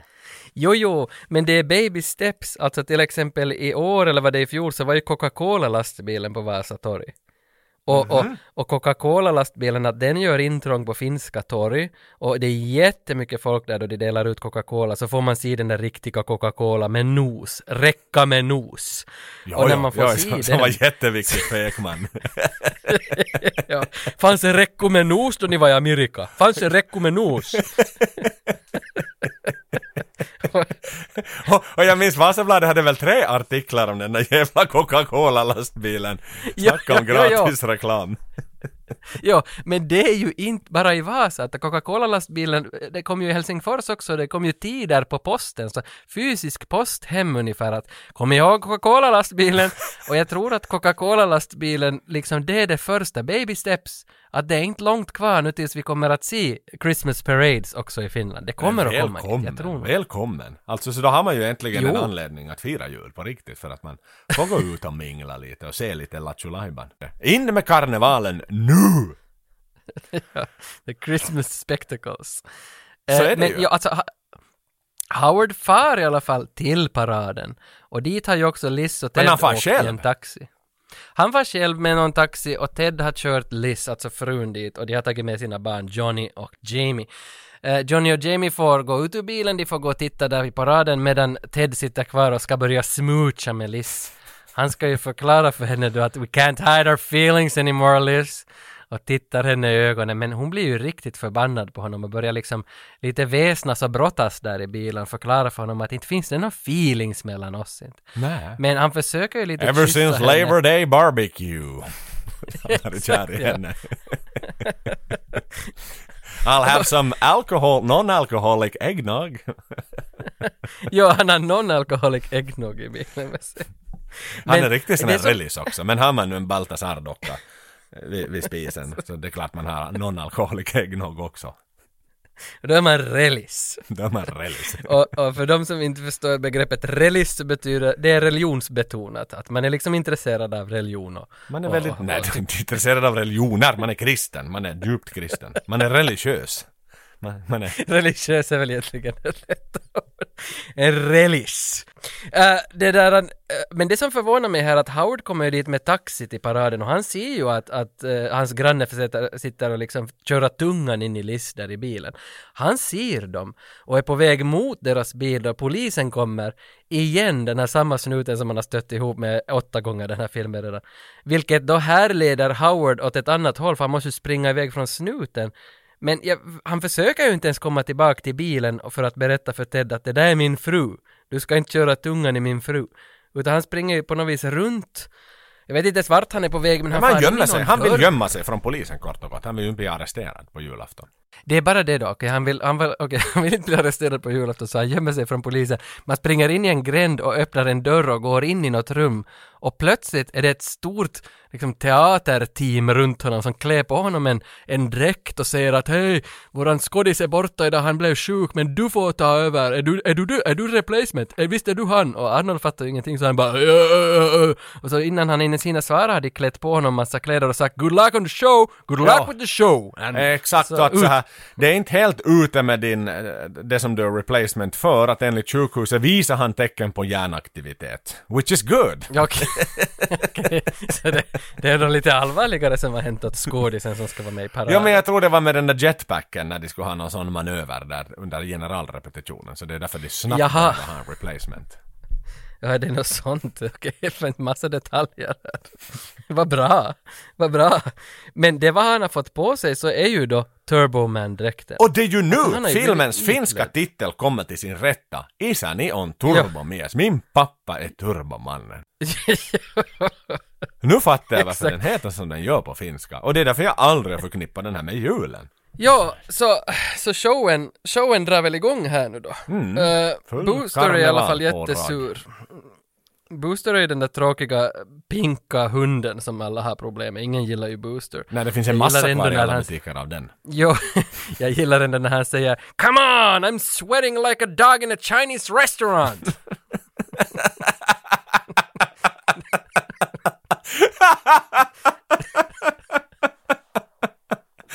Fy fan! Missar du, missar du den? jag missade den helt och hållet. Den är ju jätterolig. Jag. Plus att han då är en hund och så svettas han i sin dräkt. Alltså det är ganska, det är ganska spot on. Och tyvärr är det den där enda repliken som är bortklippt ur flera versioner och de skulle visa den i några barnkanaler. Så den repliken hade klippt bort i massa olika versioner. För den är väl för rasistisk antar jag. Men, eller inte är den väl kanske rasism. Det är nu rasism. nog- Som hundägare kan jag nog bara bestämt säga liksom att jag tar inte heller hunden till en sån restaurang. nej, nej, nej, exakt. Jag vet hur Selma skulle känna sig. det, är det, det är det, det är det. I Kina spiser de hundar. Ja men det gör man ju. Det man gör man. Det var för fan liksom... Ja men vad fan hela liksom covid kom ju från, från den här Wuhan-marknaden. Och Det var ju inte bara hundar. Ja, ja. Det var ju sköldpaddor och ditten och datten. Så att det är sådär. I, i, I andra delar av, av världen äter man väldigt mycket andra saker än vad vi äter i den här delen av världen. Om vi uttrycker oss Exakt. diplomatiskt. Exakt, exakt. No, men paraden kommer i alla fall igång och Howard kan ju inte förstå någonting. Han är fucking Turboman. Han får veta att de har en Turboman-docka där på hans, det där, han har ju ett sånt där Joker från Batman från 89, den första Batman när Joker står på den där tårtan. En sån där paradmojängen bilaktig grej som han står på. Och där har de då en Turboman-docka som de ska få dela ut till någon i publiken. Choose! Choose now! You should choose a kid! What? I can choose a kid? Och så ska han få välja barn och då ser han ju sin egen son där, Jamie. Han väljer ju Jamie. Jamie! Jag spelar ju riktigt riggat här. Men nu, alltså nu ser han ju sin chans. Nu får han ju ge dockan. This is cool! Han får ge dockan till sin fucking son. Men det är ju här som man undrar att nu har du igen Arnold varit med om 30 olika slumper för som har gjort att du har fått den där dockan. Du har inte gjort någonting själv för det. Att du skulle liksom få bevisa för din son att du är en bra pappa. Nej, nej. Så det, det, det händer allting i misstag bara. Ja, ja. Men han får ju inte sen, sonen kommer ju dit men Dementor, alltså den här med hjärnan, den Nemesis, han är ju också en del av showen men Myron har ju infiltrerat hela showen och hackat ner Dementor och tagit på Dementors kläder så, så nu blir det som en bossfight här mellan Dementor och Turboman som in fact då är Myron och Arnold som slåss mot varandra om den där dockan. Så att eh, där är vi och Turboman, inte kan ju Arnold någonting om Turboman för han har ju inte tid för sin familj så han vet ju inte riktigt hur, man, hur den funkar den där dräkten och vad han kan göra så det är ju Jamie som ropar liksom att Use your turbo discs, use your jetpack, use your everything dad! Eller han vet ju inte att det är dad. Nej. Use it Turboman! Så det är ju Jamie som säger hur han ska liksom ta koll på Dementor. Men Jamie hamnar ju lite i skiten och hamnar och klättrar upp på ett tak. Alltså en liten pojk klättrar upp högt på ett höghustak. Exakt, Och det är exakt, som- exakt. För som- Turboman hamnar ju i slagsmål med liksom Dementors Demon Team som är liksom hans henchmen. Jo, jo, de där små, små killarna. Och han har ju då redan fått den där dockan, vilket är ju någon limited edition, så det är, den är mycket bättre än den som säljs i butikerna. Och men då, precis Mm. som du sa, så, så sätter ju liksom Dementorn då efter eh, Howards grabb mitt i paraden och han klättrar upp på taket då, som du var inne på, med postiljonen Mm. i häl. Och det är ju, alltså där sätts ju sin, filmen på sin spets också, nu blir det ju på liv och död. Don't worry ma'am, it's part of the show. That's not a fucking show! That's my son up there!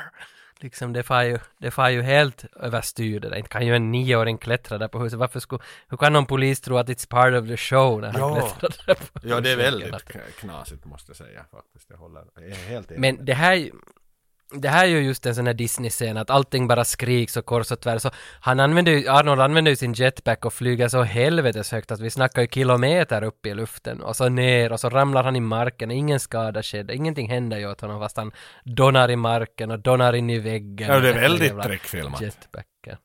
Det är trickfilmat, det kan man, det kan man nog fan säga. Och han skriker och skriker och har sen han vet inte alls hur han ska navigera den där jävla jetpacken. Nej, nej. Och det här, Man löser- här är just ögonblicket när han är där uppe i luften. Det är här jag tycker filmen tappar sin charm och sin trovärdighet. Liksom att väntas nu. Om vi nu har köpt in på väldigt mycket med så här låtsasbomber och så vidare som vi var inne på tidigare. Nu har du då en parad där Turboman ska visas upp. Men att riktiga Turboman ska ha en fullt funktionerande jetpack som tar upp honom till liksom höjder som helikopter flyger på när de är som högst. Då börjar jag liksom lite sådär Okej, okej, okej, ni har haft med mig så här länge i filmen men nu är jag inte jättemycket mera med i den här filmen inte. Och det är väl kanske därför det inte pratas jättemycket om den i Total Recall-biografin heller. Nej, nej, jag tror det också för att den, den blir ju skit, det här slutet alltså. Det är ju, inte det är ju inte bra. Och någonstans, alltså man borde ju nog kunna köpa in sig på det så mycket överdrifter i den här filmen överlag, men att det här känns som att nu far vi för långt med överdrifterna för att sy ihop berättelsen.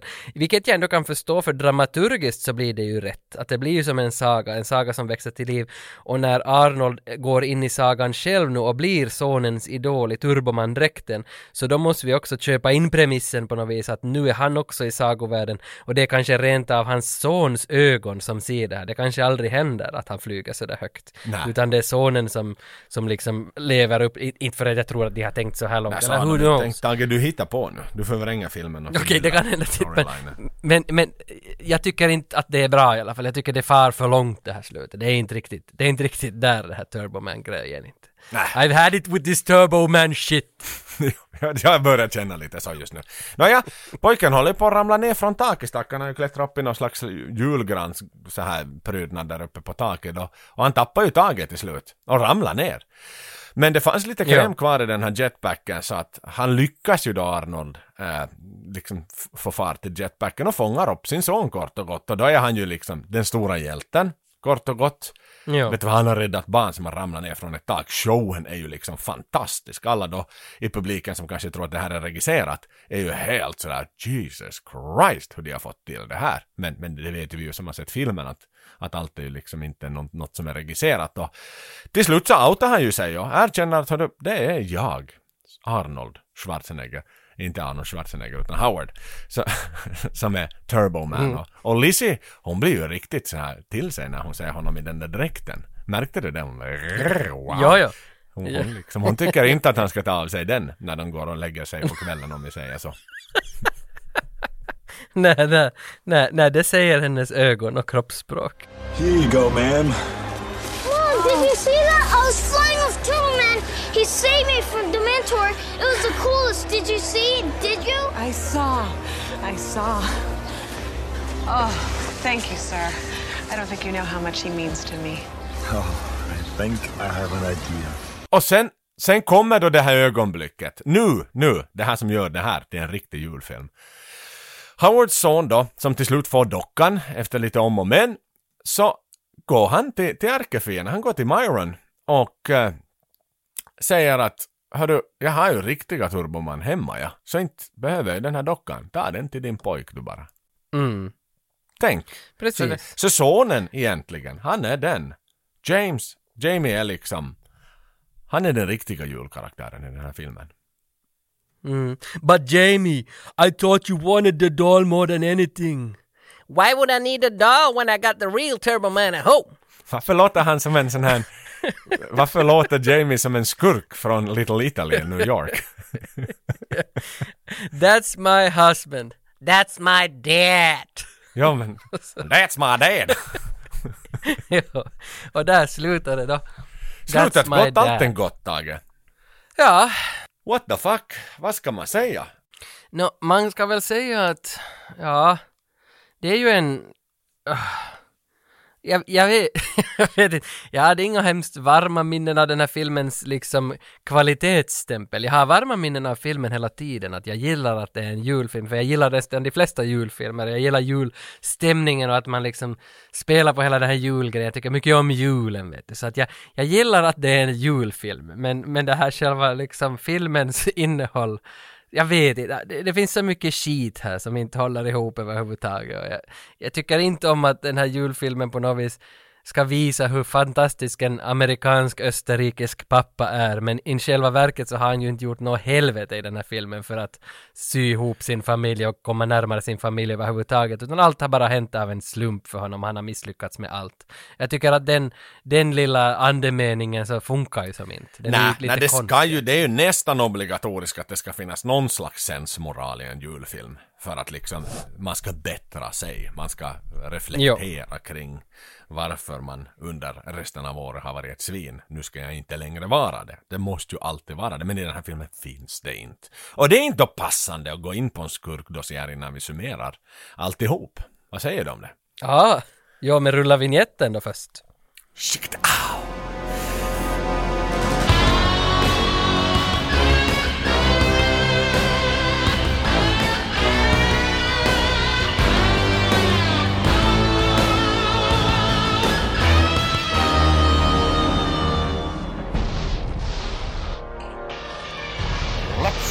ready for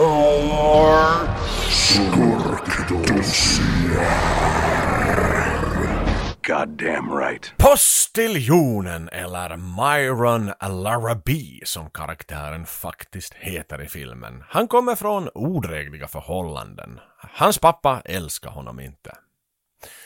Myron har trots en hoppig start i livet lyckats få en alldeles egen son. Och precis som Howard så verkar han inte heller prioritera sin familj, dock ytterst tveksamt om Myron och pojkens mamma fortfarande lever ihop. Ett fallfärdigt avskum. En som tar av samhället istället för att bidra. En som river istället för att bygga.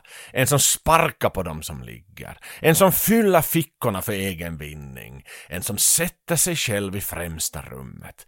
En som fulspelar hellre än att följa uppsatta regler, normer och strukturer. En som är bitter på samhället i stort och som tycker att alla andra bär ansvaret över hans egna misslyckanden och tillkortakommanden. En onödig syretjuv kort och gott. En som inte förtjänar att bära den amerikanska postens emblem broderat på sitt bröst. Jag hoppas från botten av mitt hjärta att Myrons son får en fosterfamilj i julklapp istället för en plastdocka. Julen, det är ändå en tid för mirakel.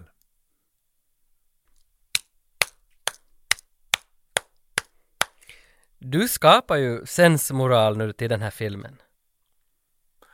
Men så är det ju. Han är ju ett svin, pappan. Han är det. Han är det. Och, och, och jag tycker att med fin, alltså det är jättebra touch i skurkdossiern, igen en gång. Och, och den, den, ger, den ger lite värme till allting. Och plus att den pissar på Myron.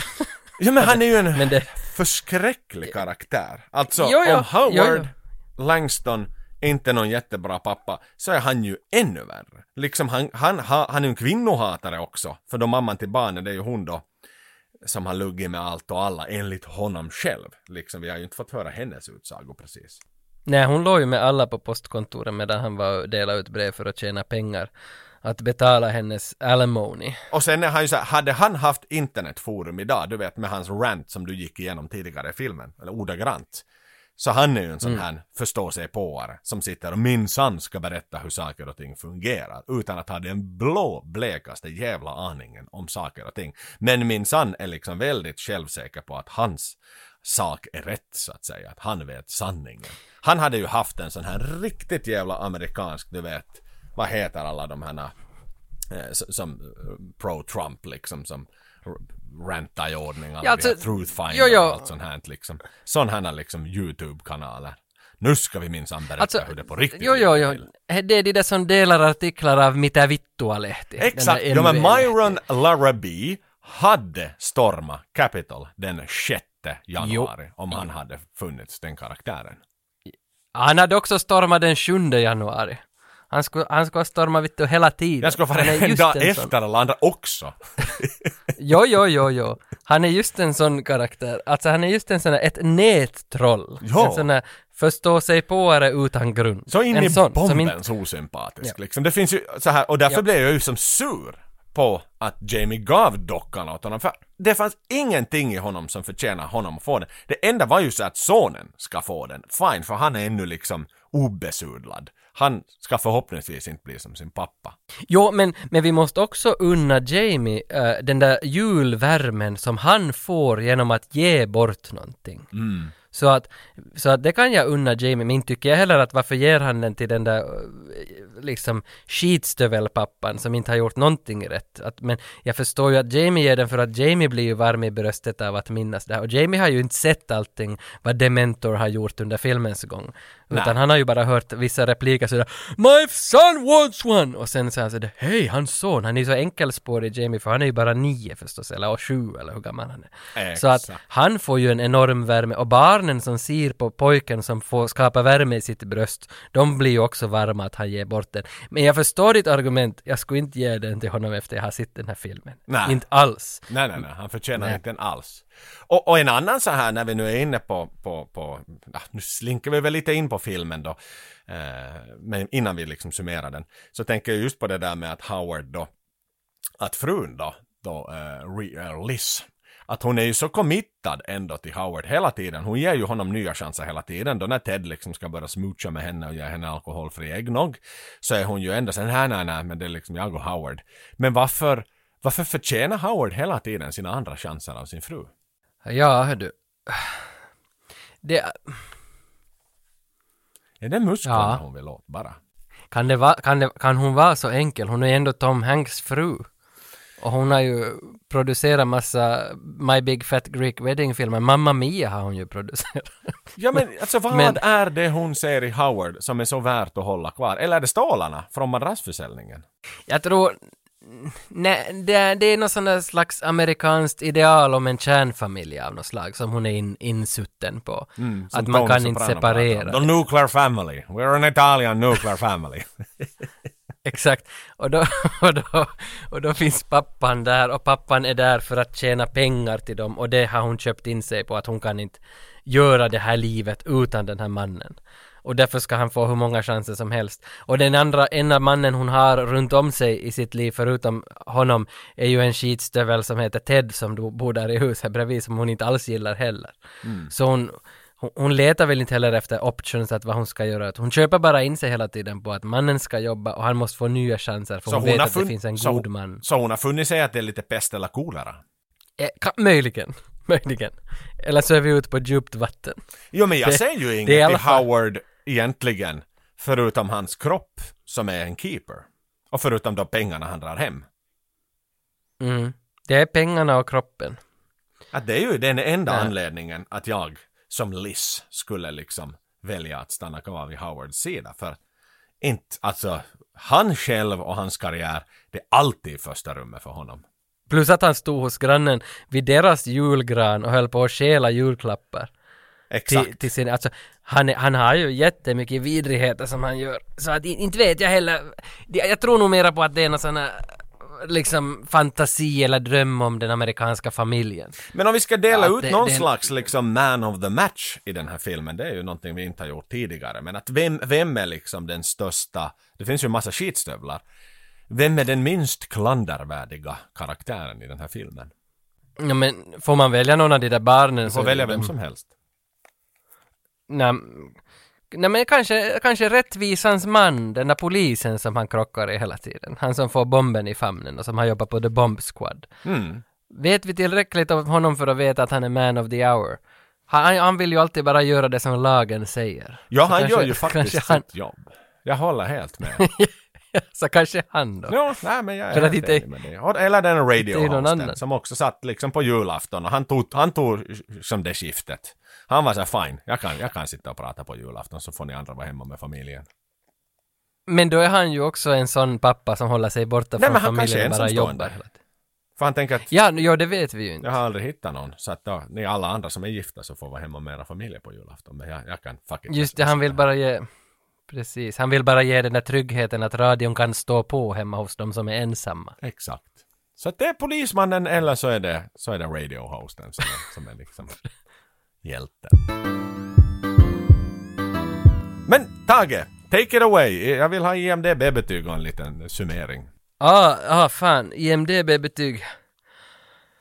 Uh, eh, vad ska man liksom landa på? Summeringen är ju väldigt enkel sådär att jag, jag tycker om julfilmer, jag tycker om julstämning, jag tycker om allting liksom som gäller julfilmer och det är inte, egentligen så är det inte sån fara ifall filmen är skit om den ändå har julstämningen där. Så är det helt okej att jag brukar förlåta dem i alla fall för de, de gjorde ett bra försök och jag, jag tyckte ändå att det var lite varm stämning. Den här filmen har mycket fina julscener tycker jag också. Man blir lite julglad av den men av någon anledning, eller uppenbara anledningar så gillar jag inte sista 20 minuterna av den här filmen med paraden och det. Jag tycker inte riktigt funkar. Så därför drar det ner. Jag tycker nog om början sådär att de får ett uppdrag och han ska fixa det här och, och, och han ska göra det för familjen och det ska bli en fin familj till julbordet sen på juldagen. Eh, så jag tycker nog liksom om det, men jag tycker inte om slutet. Men sen när filmen är slut så har, lämnar man ändå med det där slutet i huvudet lite. Att varför, varför ska han vara någon dad of the year när han inte är det? Så jag, jag, landar, bjuder kanske, vad ska, vad ska, det måste vara någonstans mitt emellan, så 5, 5,0. Hmm. Mm. Det är en ganska med tanke på att du oftast ligger över nio. Precis, men jag tycker inte om den här så mycket. Jag tycker bara om att det är en julfilm. Mm. Och, det, Så därför ger jag ett jättedåligt och vi stod ju och är inte av all, vi hade ändå en hyfsat lång lista, men vi landade i den här. Men förhoppningsvis håller vi på i många år framöver så hinner vi ta några andra också som ligger till liksom sådär. Ja, men jag, jag, jag tror att vi gjorde ett bra val att tala om den här. För den här har ändå massa liksom eh, infallsvinklar och problematik som man kan liksom ge sig an på. Medan, medan vissa andra, kanske Grinchen med Jim Carrey, har inte kanske det. Utan det, nå nå lite har den, men det, jag tror att den, det, här, det här är ändå ett jättebra val som, som poddfilm att snacka om. För här finns ganska mycket intressant att Så den är på. väldigt analytisk faktiskt. Det går att analysera väldigt mycket. Och jag delar uppfattningen med det jag delar, precis som jag har börjat göra nu i vår, när jag tittar på filmerna så ser jag första halvan en dag och också ser andra halvan en dag. Det här är ju här tacksam 90 minuters film, så det är 45 minuter film en dag. Och sen så, så sitter Mm. man och funderar och reflekterar och så pausar jag och så Första halvan tycker jag var, var underhållande, den såg jag liksom, där skrattade jag, det var just när han kröp runt i det här inomhusköpcentret. Alltså det, det var en rolig scen liksom, jag skrattade faktiskt, vi var inne på Amnara Pyövyata det. Så att det fanns sina humoristiska moment som faktiskt var såhär, men fan den här kan ju faktiskt vara ganska bra ännu den här filmen. Sen andra halvan då som jag sa, det var ju, det var där det började gå ut för, det var där det inte var så roligt längre utan hans igen det här samma jävla ältande om att det är inte mitt fel att du ska ha någon jävla plastdocka liksom att okej, okay, hur många gånger ska inte det här komma? Och sen Myron då, postiljonen liksom, men vad fan liksom ge upp nu. Du dyker ju alltid upp där Mm. som någon sån här störig liten liksom mygga när man sitter ute en sommarkväll. Att det är liksom, man, man är trött på den. Så att eh, hade de tagit en helt annan riktning i manuset efter, efter halva filmen så tror jag att den hade flugit väldigt mycket bättre och att det hade funnits någon slags liksom bot och bättrings sån här. För jag menar man ser julfilmer av en anledning, inte alltid för att de är så satans bra utan för att man vill få en Christmas spirit och man vill liksom hypa upp dagen D då, 24 december i det här landet och 25 i det andra landet. Men jag är inte på det där, det, det är en skitfilm. Jag ger den 4,2. Mhm. Mm. Ja, jag antog nog också att du kommer att gå lågt för den här gången för att den, den, den är ju inte bra. Nej, så det blir Tyvärr. väl en snitt på 4,6 i en någon slags gemensam IMDB-rating det här då. Ja, och jag vet inte helt varför det, jag, jag, jag begriper inte varför jag ger så lågt betyg för jag tycker ju ändå om den. det är svårt. Men om, men inte vet jag. Det känns inte bara som en, kan vi, kan vi ändå liksom ge den en femma? Om vi ger den liksom 5,0. Nej, 4,6. Det är liksom, matematiken ljuger. 4,6. When they Okej, go low, vara- you go high. Exakt. Vi måste vara ändå rättvisa. Så 4,6 till 2023 års julfilm. Det var lite synd att den var så skiten. Ja men det är nog den sämsta filmen hittills. Alltså det är det lägsta betyget vi har gett hittills, tror Ja. jag. Förutom då den här... eh, som jag hatade. Big Hit. Big Hit. Så jag vet inte vad den landar på. Men jag tror du gav ganska högt och jag gav lågt så att den landar nog säkert hyfsat högt ändå. Jag tror nog, jag tror nog. Det var nog någonting 6,5 eller något liknande som den landade på. Ja. Men, men ska vi, ska vi sjunga någon jullåt tillsammans nu då innan vi lämnar våra lyssnare att fira julen? Det tycker jag. Eller ska Vilken vi? vill du ta? Nu, jag tycker ju att, att vi, vi kan sjunga O helga natt. Det gör vi. Okej. O helga natt, o helga stund för världen då goda människan till jorden steg ner för att försona världens brott och synder. För oss han dödens nu far det lite fel. O helga natt du frälsning åt oss gav och med dem, med den fantastiska könsången så tror jag att vi får lämna er till julfirandets varma lind. Från oss Heter det så? alla till er alla. En riktigt god Jul.